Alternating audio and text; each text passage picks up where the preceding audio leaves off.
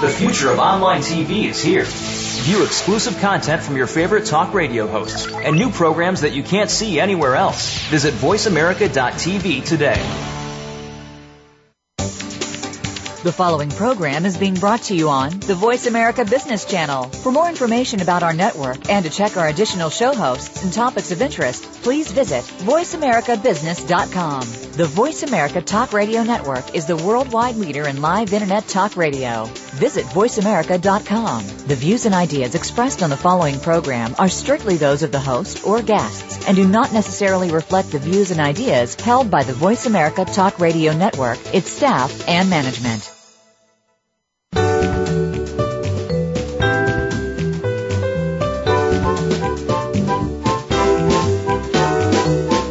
Are you ready for operational excellence? Welcome to the Visual Workplace, work that makes sense, where your host and visual workplace expert, Dr. Gwendolyn Galsworth, shares powerful visual principles and practices to optimize your operations and make them safer, faster, better, and far less costly. The Visual Workplace. You can't get to excellence without it. Now, here's Dr. Gwendolyn Galsworth. Hi. Hi, this is Gwendolyn. I'm really delighted to be with you again. Welcome to the Visual Workplace. We're just a few weeks before Christmas. It's in the air. Things are getting really frantic. And here we are doing our weekly radio show where we explore the great and the wonderful workplace visuality. We celebrate it, letting the workplace speak. In each show, we look at some aspect of that how to embed the intelligence of our operational system directly into the work environment through visual devices. Visuality is physical. If the device isn't there, the intelligence hasn't been captured.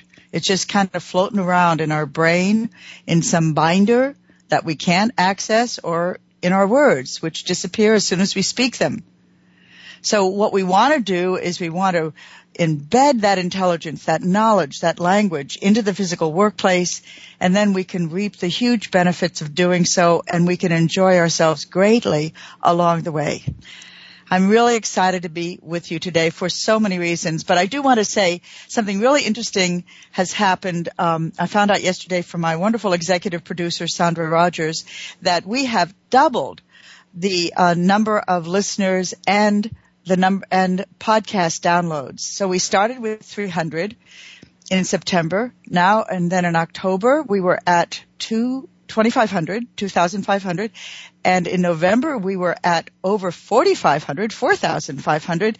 I don't know what's going to happen in December, but I'm really, really glad about this because it means that, of course, you're finding some value in the material and what we present. That's so very important. But it also means you're interested in workplace visuality, which is, um, Uh, it's kind of one of the hidden pieces of operational excellence. Even though we recognize it when it happens, we're not exactly sure how to make it happen, how to make our own workplace visual. We know it's important.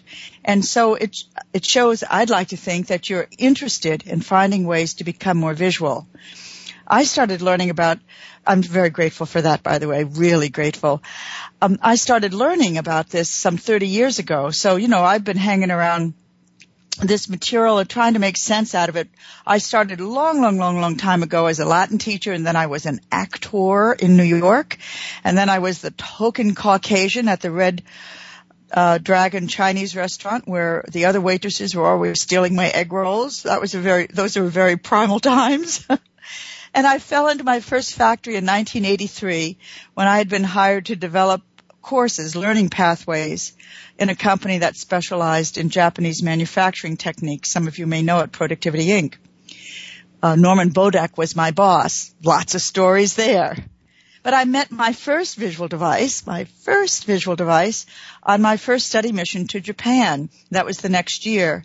And I talked a, a good deal about that in the very first show if you want to learn more about that and the pink powder that became a main takeaway from that trip. And I was just completely intoxicated by it. I don't know why. But it has kept me going over these past almost three decades, for heaven's sakes, identifying and framing these principles, the principles of visuality, integrating them into what I hope is a coherent paradigm, a coherent whole. The majority of my work has happened on shop floors, in offices of some of the world's, and I'm not going to say, well, some of the world's best and some of the uh, world's most interesting companies, hospitals and factories and banks, open pit mines. I always have to laugh at that because we were doing uh, 5S and the floor kept disappearing every day because it was an open pit mine. It was just so interesting to have something so fundamental uh, not be part of uh, what we were able to cultivate. But in the process, I've developed what I consider to be a pretty strong set of visual best practices and principles, the methods, the concepts, the systems of thinking that help us appreciate the power of visuality as a language and use it for the benefit of our companies and our workplace, their bottom line, the cultural alignment, but also for the benefit of ourselves to take the struggle out of work. Whether I'm a CEO, supervisor, operator, head of engineering, I can take the struggle out of my work by letting the workplace speak. So I'm very, very grateful for this. I've, I've learned so much. And we take what we learn when we're doing our research, our transformations and our conversions, and we convert those into tangible knowledge. Training seminars and books and DVDs, our webinar series, which we're very proud of. It just burst on the scene about uh, six or eight weeks ago. We've got six webinars now. We'll have 20 by the end of next year, a little hour and a half, very robust training sessions. They are, these are not you know, talking about it. This is showing and teaching and applying and unnesting. So we turn this into form. Pretty, we hope, pretty reliable learning packages. And you can find out more on our website, visualworkplace.com. Um, and uh, in terms of today, I'm going to recommend two of my books. Uh, both of them won the Shingo Prize. I'm very proud of that. The first one is visual workplace visual thinking, which kind of gives you a very good overview of how our discussion today, which is going to be a further discussion into 5S, how that fits into the gestalt of workplace visuality, the big picture. It has 220 full color visual solutions. And the other is operator led visuality. The book is called Work That Makes Sense. And this is, um, I think, my finest work so far and my most complete implementation manual. Chock full of examples, over 500. We are visual beings. Therefore, we live in a visual world and it's not the other way around. Visuality is a natural condition of our physical understanding of how we understand the world through our senses. The communities and the roadways and the airports did not teach us to be visual because they're visual. They're visual because we are. This is the kind of environment we understand, that we feel safe in, that we can perform in, that we can grow in. Any work setting that is not visual in, well, in my language is really not fit for human performance, is not even safe. So just think about that. Visuality is a condition. It's a human condition, a natural condition, and must, we must find it at work. So today we're going to continue our march through the principles and practices of the 5S. This has taken, now we're in our three and, third and a half show. I'm going to try to complete the 5S's today, but there will be two or three other shows, but probably not sequentially, on um, the sustainability aspects, looking at how uh, how to deal with difficulties in an implementation, looking at the components that need to be in place before you start a 5S conversion. Because it's not easy. Believe me, it certainly is not about neat and clean or about just doing it. Because we're talking about language. We're talking about the translation of information into exact behavior through visual devices. And we're also talking about this conversion being I-led, that the person who is investing the information into the physical environment is the person who is using it as well. Again, that goes for the operator, but it also goes for the CEO, at least in my approach. If you remember, um, in our last show, we did a pretty good gloss of S1, sort through, sort out. And if you remember, we ended with the story of Charlie's table and my confession that the first S is not really for sort through and sort out because what Charlie's Table's story taught me over 20 years ago was that the real first S in 5S is for spirit. It's for the spirit of the workplace, the spirit inside of each of us, the spirit inside of Charlie, who is a big grump, and the spirit inside of our overachievers who are doing visual because they just love it and doing it all the time. So I confess that to you and anyone else who is listening. In today's show, we're going to look at the rest of the S's. And I want to say because my translation is probably a little different than yours, I don't want you to worry about my exact words. Listen for the principles instead. And I'm going to try to make a special point to say the principle behind scrub the workplace, which you might call shine, is this. Okay, so don't let that, don't let your interest jump off the rails because our language doesn't match. What we're looking for is the principles that undergird the language that really is the logic of each step. And I will say the effectiveness of each step. Listen to the primacy of the I in this progression, this 5S progression. What do I need to know? What do I need to share? As you know, if you've been listening in, for me, this has been one of the great revelations of, visuality, of what it's had to t- teach me. I better get going. I'm not going to, going to run out of time again today. We have a good deal to cover. I just want to remind you that we're still within the framework of the 10 doorways. We're, we're still going through the first doorway, which is owned by operators, and the outcome that they are seeking is the visual where, which you may call 5S. Automatic recall, a border, an address, and if possible, an ID label for everything that casts a shadow. We're looking for visual location information to put that in place. Okay? And this is owned by operators. When operators are able to implement and have at their fingertips a robust visual where it feels to them, because I've asked them, that they're 90% through the whole visual workplace progression. Because suddenly that which used to be hard and a struggle impossible is easy and they can do the dance of work. And we want to come to work and we want to do the dance of work. We want to enjoy ourselves. We'll still be very careful, very precise. Okay, so let's get beyond the whole idea of neat and clean and labels and line and enter the world of visual functionality. Can I also just stick this in? I meant to mention it. In January, we're going to be conferring our first ever Visual Workplace 10 Doorways Award to three companies, two in the U.S. and one in Europe. And we'll probably do case studies on those companies so you can see what fuller functionality looks like. We've got so much to do and we're doing it by radio. I'm wondering if we can do that by radio. I will do my best to organize the language so that you can uh, see what I say.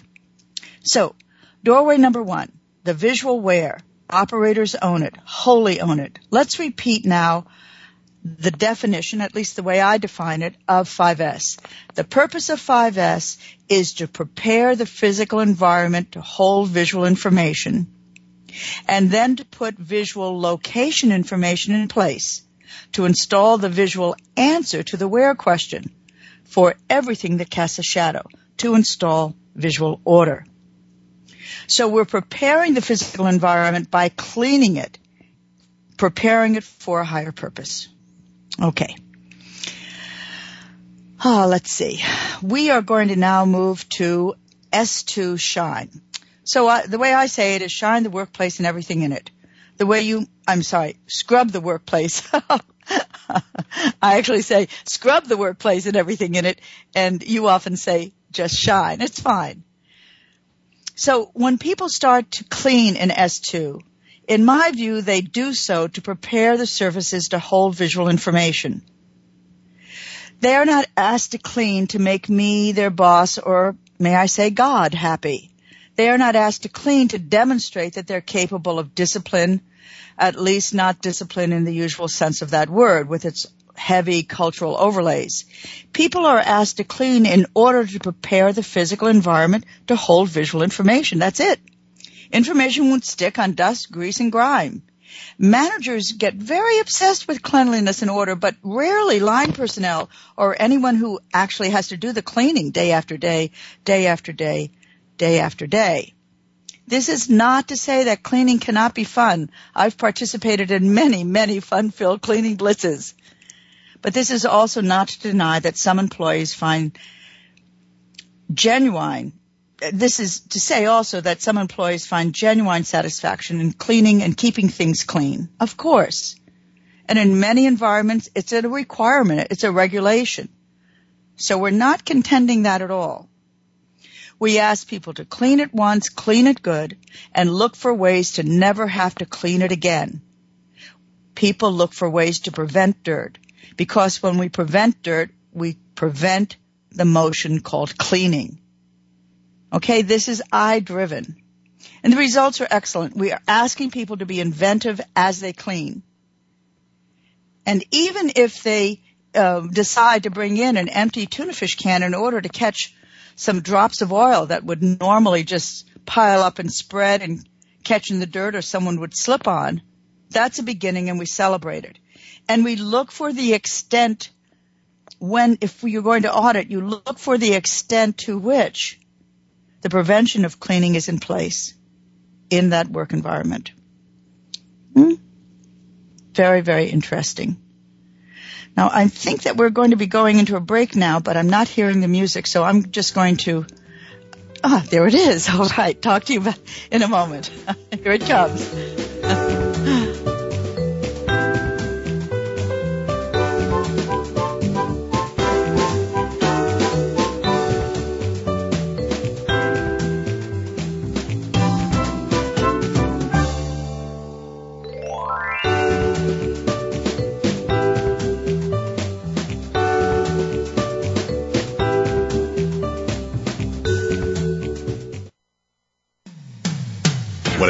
business, you'll find the experts here.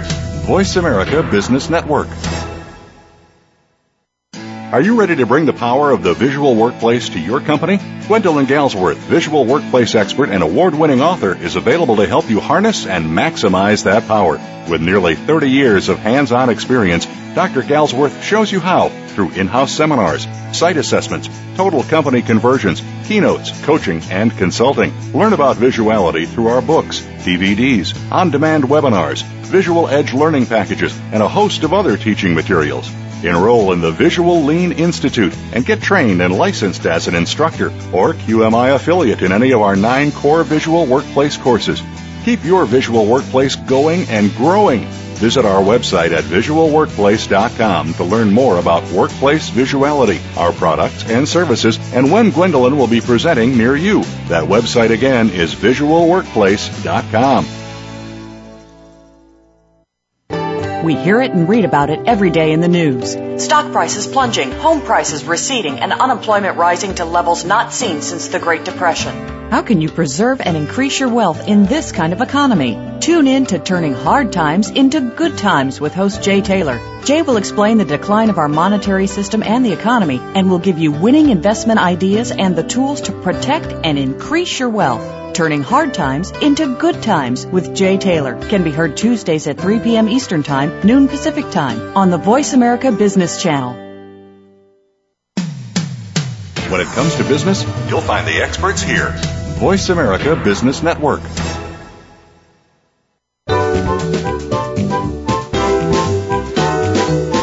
You're listening to The Visual Workplace Work That Makes Sense with Dr. Gwendolyn Galsworth. If you have a question or comment about today's program, please call 1 866 472 5790. That's toll free 1 866 472 5790. Or send an email to radio at visualworkplace.com. Now, back to the program. Hi, it's Gwendolyn.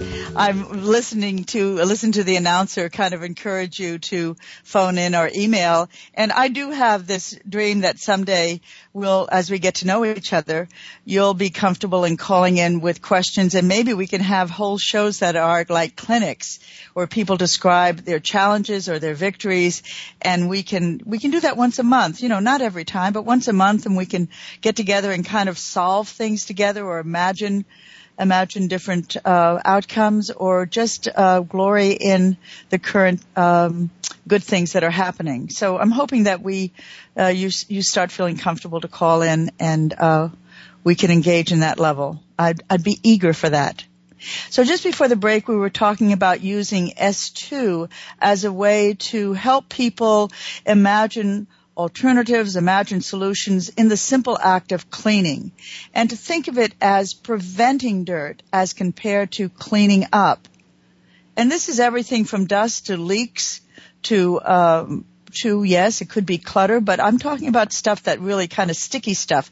How do you prevent the cleaning itself? Hmm? And so you you let the principle of when we prevent dirt, we prevent cleaning. When we prevent cleaning, we prevent motion. Motion is moving without working. And let people get behind that. It may not be as juicy as creating visual devices, but it's a heck of a lot better than just cleaning, cleaning, cleaning. First of all, when you clean, you're not advancing the uh, operational journey to excellence. You're simply maintaining it. So that's another thing to think about. I'm going to give you an example of uh, a Trailmobile plant in Toronto. Great group of rambunctious Canadians were in that plant. Uh, when we were invited in to do a conversion, the plant had been recently acquired by Trailmobile from a private owner who really ruled through fear. The obedience model was alive and well in this plant, and I'm telling you, the um, the uh, performance metrics were outrageous. Monthly accident rate was 46.2%. Operational efficiency, which they continued to use, was 86%. Pre-delivery warranty cost was $40,000 every month. Eight out of every 10 people were absent at least one day a month, so you had a lot of instability. Okay? And so we began our, our chug, our march through the five S's, I driven, and you know, people really held back. And then one day they decide to get involved and they liked it. Something got ignited. And when we were doing S2, the folks who were putting the roof, the team, uh, taking care, putting the roof in place on top of this trailer. I'm sorry for failed to tell you, they made trailers. You know, these seal boxes on wheels. They have a roof, some doors, some wheels, some sides. And, uh, it's pretty simple and very interesting. And so the guys who are on the mezzanine, they would go up and down the stairs a few times a day carrying barrels of scrap and trash, bring it down, empty it, bring it up, fill it up again. And they got this idea. They saw that climbing up and down the stairs for them was just a real pain in the neck and was also dangerous. And they said, you know what we're going to do? We're going to just punch a hole in the mezzanine floor and put the barrel on the ground. And in that way, we can just empty the barrel while we're on the ground instead of carrying it up and down the stairs. They're preventing that form of motion related to trash. And that's the way they began. It's a simple beginning, but it was exciting and it was very innovative. And they had one for trash and one for scrap. And so they made that separation as well. Very simple example. So you you teach that principle, you coach for that principle, you audit for that principle, and you'll start getting results. Let's move on to S3 in my system, S3 Secure Safety. S3 is all about increasing the safety quotient at work. Safety is cheap, accidents are expensive. So operators are asked to notice the risk and to correct what they can themselves. Anything else gets reported to the company's safety team or committee, of course. And shame on any company that doesn't have one. And here again, we're putting on uh, premium on the inventiveness aspect people in the area come up with amazingly inventive solutions in the same trailmobile plant. There was difficulty with a small delivery truck that would um, deliver sheeted steel to a stamping machine, major piece of the uh, of the trail trailer assembly. But in backing up, the driver would sometimes hit the stays of um, a side operation where people were riveting the floor and you know a gentleman who's riveting the floor gets bumped into and all of a sudden he's riveting his knee and when the teams the, this was a kind of team adventure um hey what can we do what what's the problem why do you keep bumping into it And the guy said, you know, it's the stays, all the yellow stays. They were just kind of struts. They look the same. And I, somehow or other, I can't get the depth of them. And so I bump into them. So first thing they tried, and it worked, was to paint the stays red so the guy could see them better and they would stand out and contrast better. And that solved the situation. And if it didn't solve the situation, they would have done something else, maybe put Christmas tree lights on it or something like that. So that's what we want to have happened. This was, and, and what happened with this particular workforce, which had been under the thumb of someone else's authoritative approach for so many years, because it was the same workforce when Trailmobile acquired it, is they went through this kind of internal revolution. It was, they became ignited and they suddenly saw that, you know, the, this discussion, everybody talks about it because it is so compelling. They suddenly saw that they could change things. They were empowered. They felt their own power through something as simple as secure safety. And so we have that orientation throughout all of 5S. I'm suggesting that you think about that. How do I um, ignite the eye? I have this wonderful poem by Pablo Neruda that I actually put in the front of my um, new book, the Big Yellow Book. And it was, uh, Neruda was um, one of the poet laureates of, um, I believe it was either Spain, I believe it was Spain. And uh, he wrote in Spanish, but a wonderful other poet named David Whyte has translated him in a way that is poetic in itself. And Neruda talks about the first time he wrote a poem. He didn't know he was a poet. He just one day wrote a poem and something happened inside of him. Like an operator will sometimes, will one day just invent something and something extraordinary can happen. And so this is what Neruda says. And this is an experience that I've seen happen in operators and operators have described it to me, not with these words, but with this feeling. He says, and something ignited in my soul fever, or unremembered wings, and I went my own way deciphering that burning fire. And I wrote the first bare line, bare without substance, pure foolishness, pure wisdom of one who knows nothing. And suddenly I saw the heavens unfasten and open. Something ignited in my soul. I have seen this a hundred times, a hundred, hundred times when we do 5S that's eye driven. When we do something as simple as S3, secure safety, where people begin to connect not just with the physical workplace, but with their own internal abilities. It's, it is meant to be revolutionary and it's revolutionary in this way. And when you approach it in this way, 5S becomes a vehicle for important bottom line benefits, 15 to 30% increase in productivity, but also a cultural transformation. Okay. So we're now, we have a clean, an uncluttered, clean, and safe workplace. We're going to move on to the next S. In my little lexicon, it's something called S4 select locations or shorthand is smart placement. That's the big principle, smart placement. All of us know the mantra in real estate of location, location, location. Well, location is critical in the workplace too. Not just because you need to know where things are, but because to begin with, those things have to be in the right place. And by right place, I don't mean a designated home location as in a place for everything and everything in its place. Yeah, that's important, but that comes later. And in a way, it's secondary to this, to the primacy of this principle of smart placement. By the right place, I mean the smart place for an item, the right location for itself in relationship to every other item in the work area and eventually in the company. We call this, oh, cheapers, I have to keep track. Kind of, I see. Hang on for a second. I'm have to keep track of um, the breaks. So it, we call this a conscious and a conscientious location of things. When all the th- smart placement, when all the things are, are smartly placed in relationship to each other, the entire landscape of work becomes connected, letting material, information, and people flow into and through the work areas with a minimum of struggle, a minimum of motion. Smart placement makes it possible to generate a flow of work that can accelerate and de-accelerate at will, and that's what you want. Whose will? The will of the customer. So the placement, so again, we're recasting this whole idea of 5S. We're elevating it. We're uncovering it and seeing it for the power that it holds. 5S is powerful. It's a powerful transformative physical change for the work environment. But it is, it also changes us, as I'm suggesting with some of the other things I'm saying.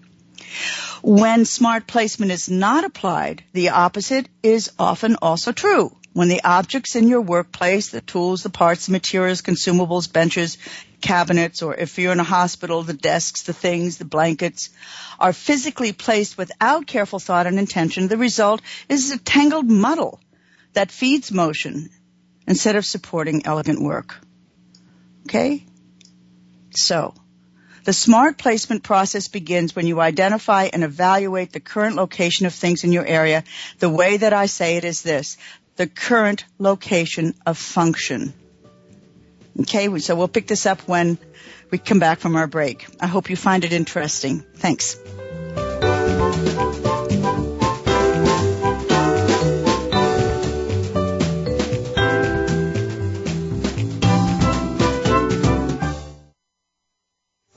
The boardroom to you, Voice America Business Network. Entrepreneurial Insights is your weekly excursion into the world of business ownership. Presented by Sunbelt Business Brokers, the leading business brokerage and intermediary firm in the world, Entrepreneurial Insights will examine critical issues that impact both existing and prospective business owners. If you own or want to own a small business, listen for Entrepreneurial Insights with John Davies, Pino Baccinello, and Matt Ottaway. Fridays at 2 p.m. Eastern Time, 11 a.m. Pacific Time on the Voice America Business Channel. Are you ready to bring the power of the visual workplace to your company? Gwendolyn Galsworth, visual workplace expert and award winning author, is available to help you harness and maximize that power. With nearly 30 years of hands on experience, Dr. Galsworth shows you how through in house seminars, site assessments, total company conversions, keynotes, coaching, and consulting. Learn about visuality through our books, DVDs, on demand webinars, visual edge learning packages, and a host of other teaching materials.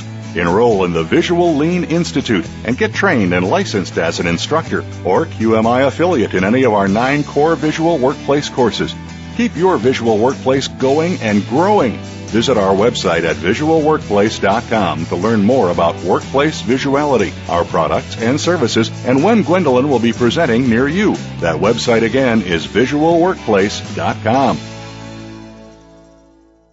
Want to know what's going on behind the scenes with your favorite Voice America Talk Radio Network host? How about what's new with our network? Make sure you check out the iRadio blog, a look at what's hot at Voice America and beyond. Visit www.iradioblog.com today. Get the inside scoop on every channel on our network, including breaking news, featured guests, blog posts from our hosts, and much more. Make sure you sign up for our newsletter for even more inside action. Visit iradioblog.com today and stay connected. Voice America Business Network, the bottom line in business.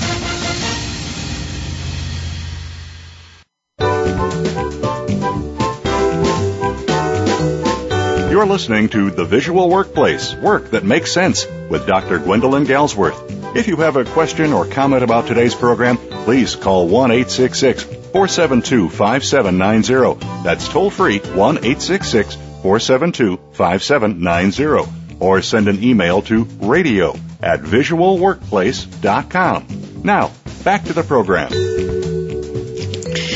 Hi. Hi. So we were talking just before the break about looking at the placement of things, the current location of function. So we've translated the kind of generic idea of a thing being a thing to a thing being a function. And that translation enables us to then see that there's a relationship between functions. That's the purpose of smart placement. We do smart placement before we lay down any borders, what you may call lines, because we want the functional layout to make sense before we nail it in place through a border, home address, and if possible an ID label, before we install the visual where. In a manufacturing cell, we ask ourselves the function of each machine, the tool set, the desk. The desk is usually a paperwork function, isn't it? The die rack, a hospital, the charts, the meds, consumable supplies. What's the function? We, when we recognize that each workplace item, each thing represents a function, specific and particular, a specific and particular use, a purpose, then we have a chance to figure out where it physically needs to go.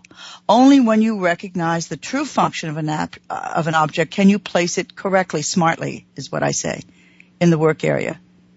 Okay, you understand its relationship to the other items and you locate it and them accordingly. So this is the central uh, question or the central um, focus of this step that we do in my approach before we get to uh, what you uh, let me think. I think you call it set in order. I call it select locations when I'm doing 5S or when I'm doing something like work that makes sense that is uh, usually happens in a company that has done 5S or doesn't want to do 5S or is stalled with 5S or doesn't like 5S, had a bad experience. We get operator-led visuality and the concept is called smart placement. And it involves two maps. But I want to first give you the formula that captures this thinking is function plus location equals flow. This is the logic of smart placement. The location of function will determine the direction, the speed, the complexity of the flow. And you know, this is a perfect um, opportunity to do maps that will look at first glance when you're done like a spaghetti map, but indeed it isn't. It is a map of your motion, motion, moving without working, caused by the placement, the, la- the layout of function. So it's a slightly different orientation and I actually prefer it. I'm a great fan of um, teaching operators because we're talking operator level. This is doorway number one. Value add associates, teaching them everything that I know.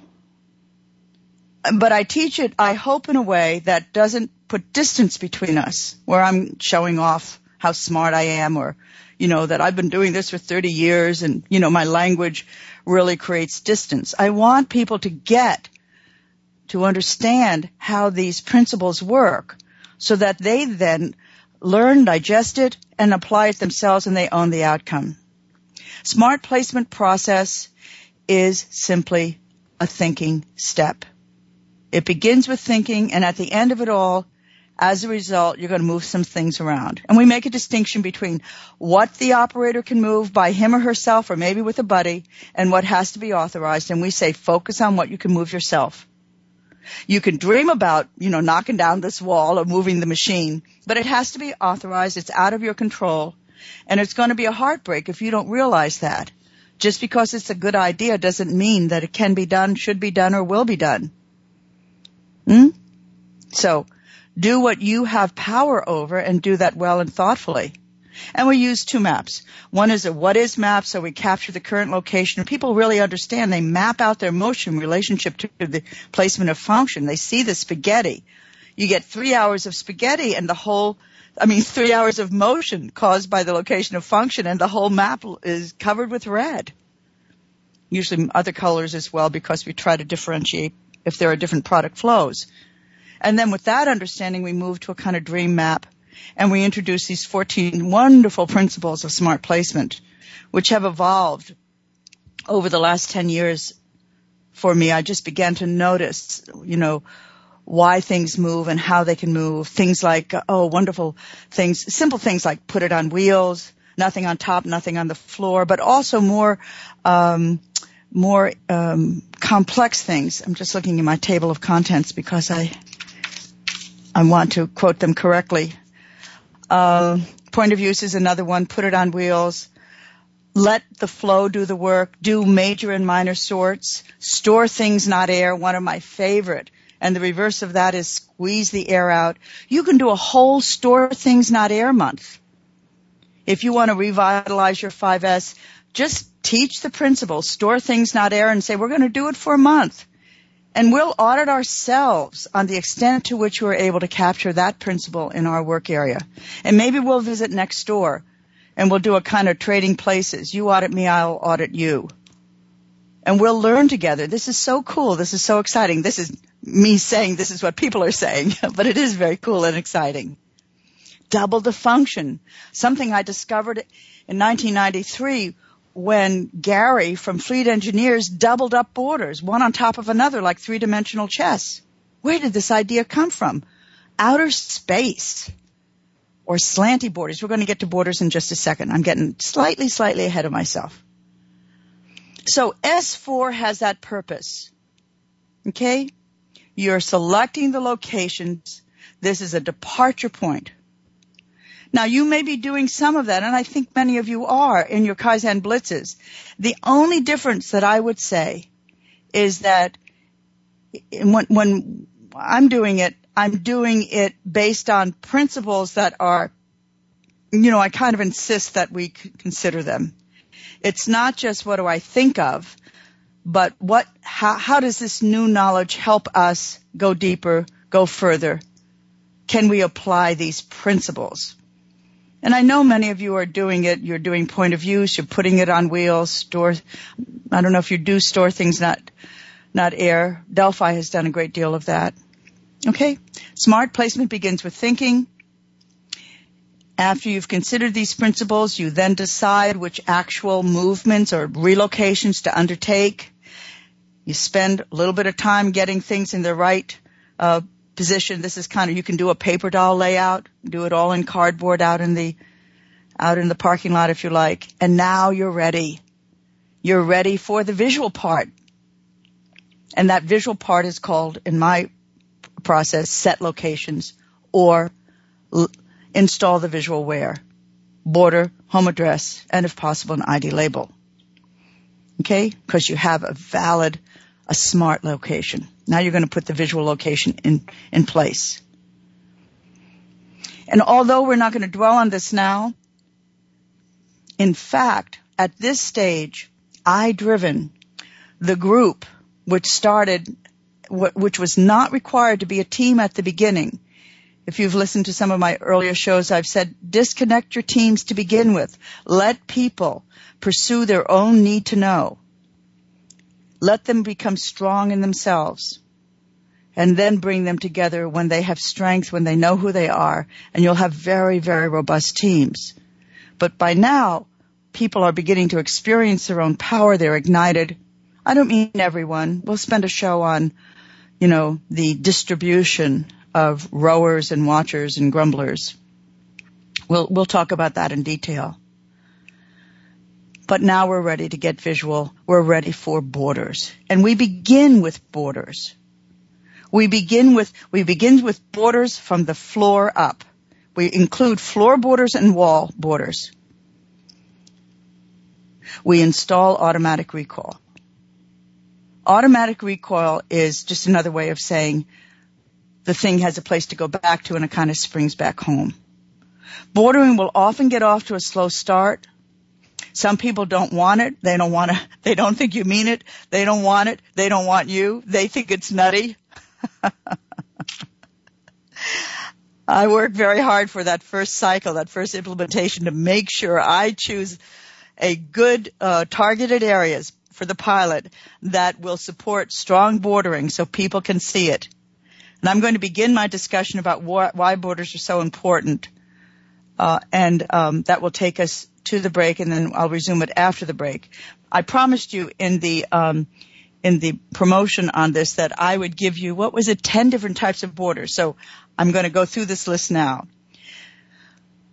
Borders that extend the border function, that extend the range of motion. Borders as visual controls, dots and commas. Person with borders, so you get the boundary function and you also get the the access function, dashed borders, photocopy borders. This is particularly good for hand tools. Double border functions, slanted borders, which are so great for picking up and putting down for the forklift driver. Okay, we'll pick this up when you, when you come back and when I come back. Thanks.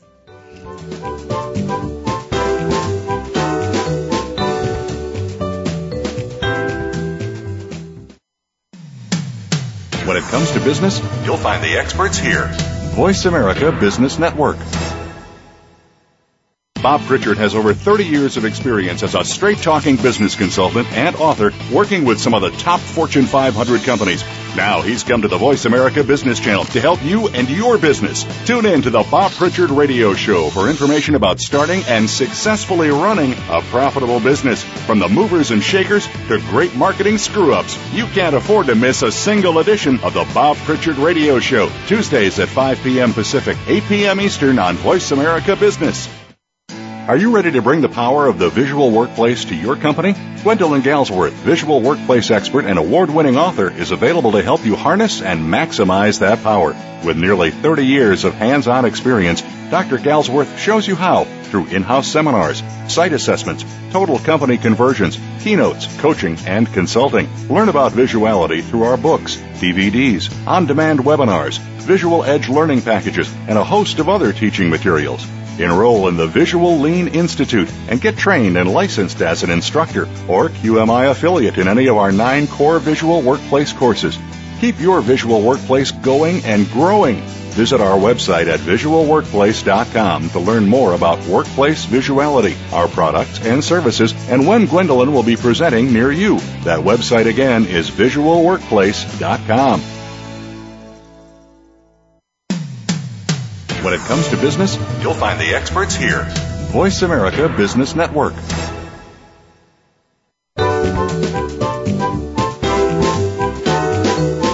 You're listening to The Visual Workplace Work That Makes Sense with Dr. Gwendolyn Galsworth. If you have a question or comment about today's program, please call 1 866 472 5790. That's toll free 1 866 472 5790 or send an email to radio at visualworkplace.com. Now, back to the program. So we were talking about borders. There's so much to say. Honestly, maybe we'll do a whole show on borders. They're so interesting. Here's the thing. If you do not recognize borders as function, as a category of visual function, you won't be that interested. Or if you're a change agent, coach, or trainer and you're not teaching that borders are visual functions instead of just geometric marks on the floor or on the bench top, you know, some tape and some lines, people won't be that interested. But if you teach it as functionality, and you have but to drive down the road and see the functionality of the borders that are helping us stay within our lanes, pass, not pass, go around those complicated curves with the arrows. I have a shot in one of my uh, webinars of the, um, I think it's called Benjamin Franklin Boulevard. It's the boulevard that leads up to the Philadelphia Museum from the from from the top of one of the buildings, and you see all of these borders that conduct traffic, self, supervise traffic without saying a word, and it brings home so strongly this is functionality. The Philadelphia Museum is the one that Rocky ran up and down, you know, uh, getting stronger and stronger all the time. Laying down borders can trigger strong and logical opinions in favor and uh, in favor of and against borders. Sometimes we hear, "Isn't it better not to lay down floor borders in the first place because we're just going to change our minds about where they go, and we're going to have to change them, and if we skip borders, we won't ever have to change them." Of course, this is faulty thinking. First of all, it's based on the belief that it's hard to lay down borders and hard to pick them up. But we say before you begin to implement, figure out what that is. Have your recipe ready. Figure out if you're going to be using tape. You know if you're going to be using tape, you're going to be waxing down the edges so it doesn't get dusty and curl. If you're going to be using paint, two coats of paint cured, covered by two coats of sealant. Maybe you're going to use a striper it's a very light coat of paint. You decide all of that ahead of time and for good reason. You experiment. Borders don't take any longer to implement than any other safety, quality, productivity, or cost saving tool. But they are absolutely the most powerful aspect of the visual where. Robust borders. The, the time that it takes to implement them is worth it because of their positive and significant impact on safety, quality, productivity, on-time delivery, even on a micro level. Mm? Okay. So changing your borders has to become routine, fluid, a fluid part of your improvement process. You have to come up with How do you pull them up overnight and get them to lay down for a year? Because as you get smarter, your borders will get smarter. So your borders have to continually improve, not just the change of the flow, but getting smart about how that real estate is used. Double border function. Oh my goodness.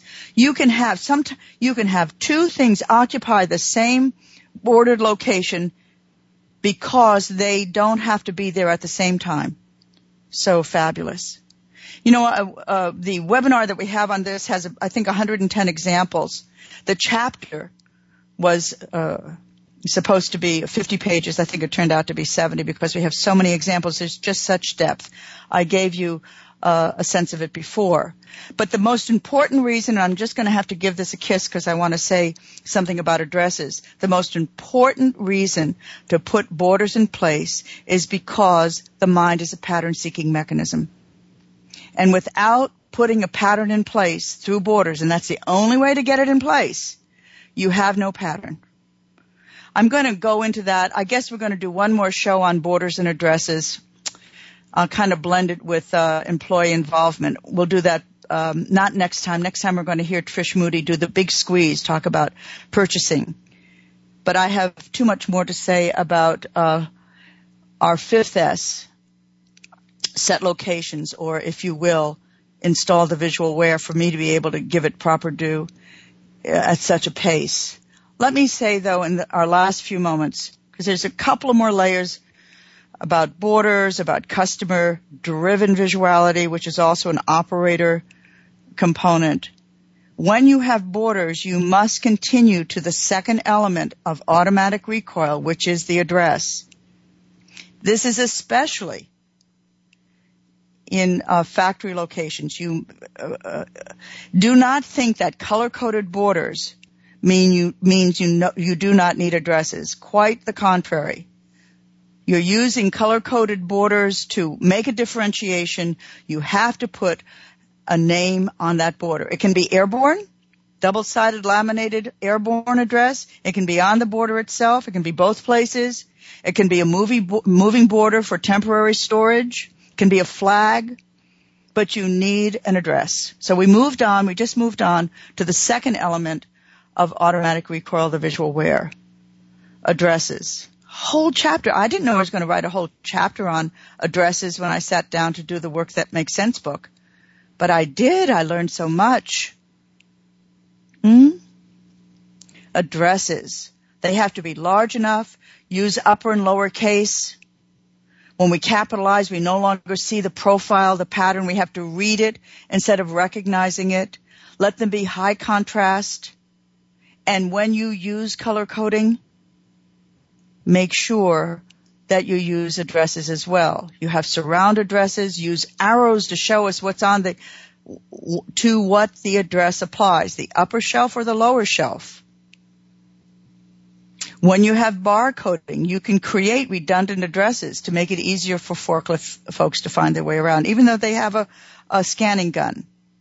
You do driver license level addresses to give us all the value adding information we need, like a driver's license, my name, my address, the color of my eyes, and what I want you to do with my vital organs if I should get into a fatal accident, everything.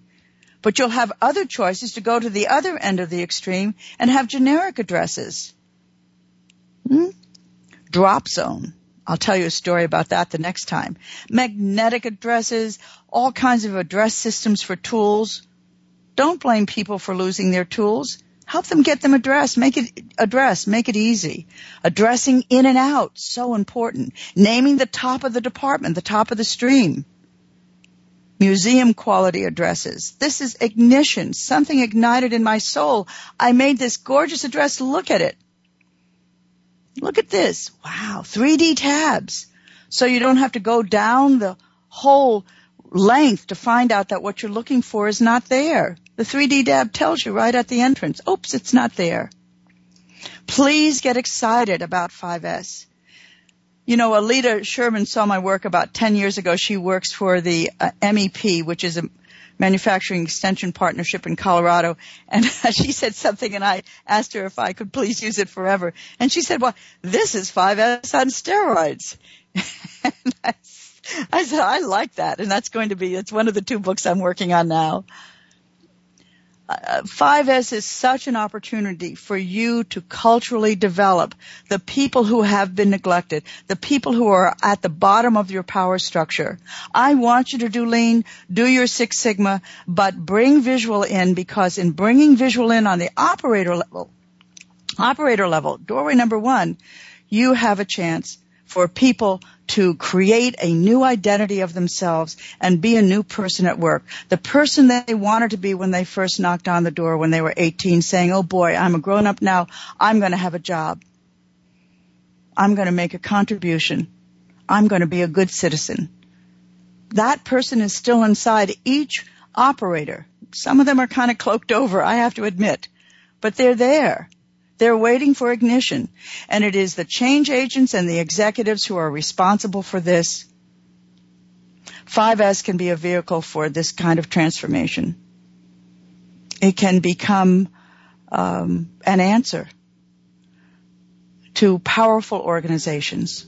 So I want to encourage you in that. And I had a great time today. Please let us hear from you. And I will uh, sign off now, but see you the next time. Okay, thanks a lot. I had a lot of fun sharing this with you. Bye bye.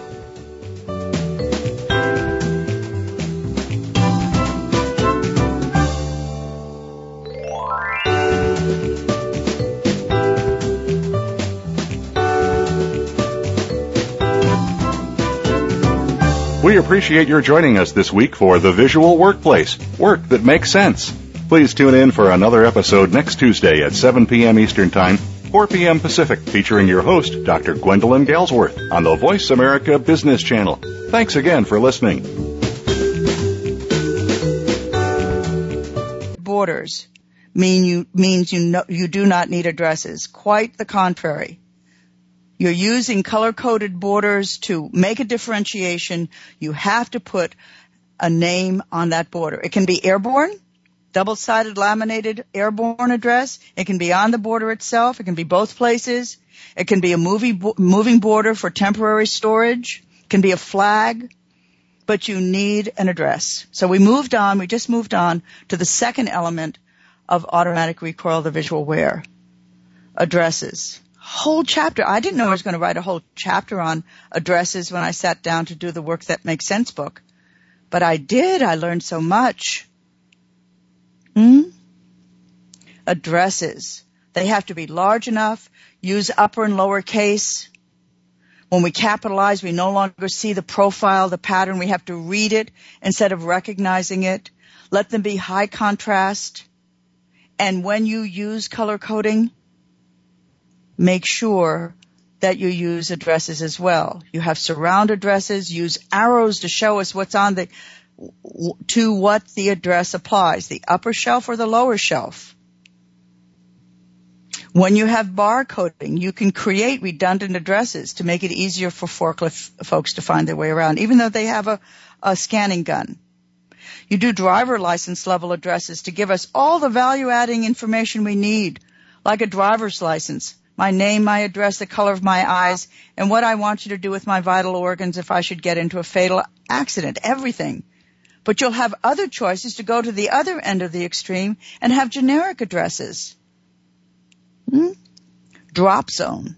I'll tell you a story about that the next time. Magnetic addresses, all kinds of address systems for tools. Don't blame people for losing their tools. Help them get them addressed. Make it address. Make it easy.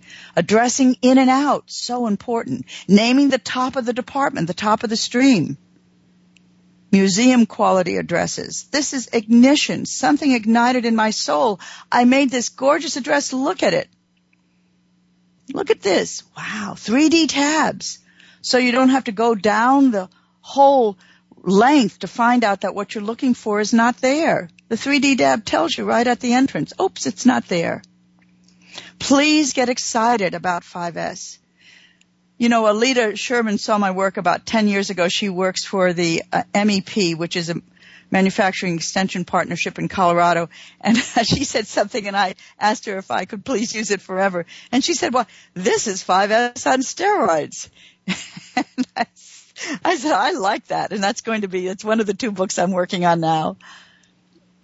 Uh, 5S is such an opportunity for you to culturally develop the people who have been neglected, the people who are at the bottom of your power structure.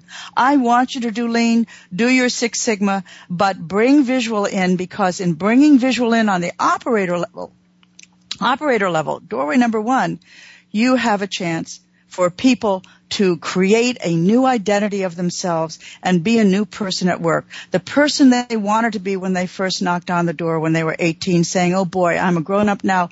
I'm going to have a job. I'm going to make a contribution. I'm going to be a good citizen. That person is still inside each operator. Some of them are kind of cloaked over, I have to admit, but they're there. They're waiting for ignition. And it is the change agents and the executives who are responsible for this. 5S can be a vehicle for this kind of transformation. It can become um, an answer to powerful organizations. So I want to encourage you in that. And I had a great time today. Please let us hear from you. And I will uh, sign off now, but see you the next time. Okay, thanks a lot. I had a lot of fun sharing this with you. Bye bye.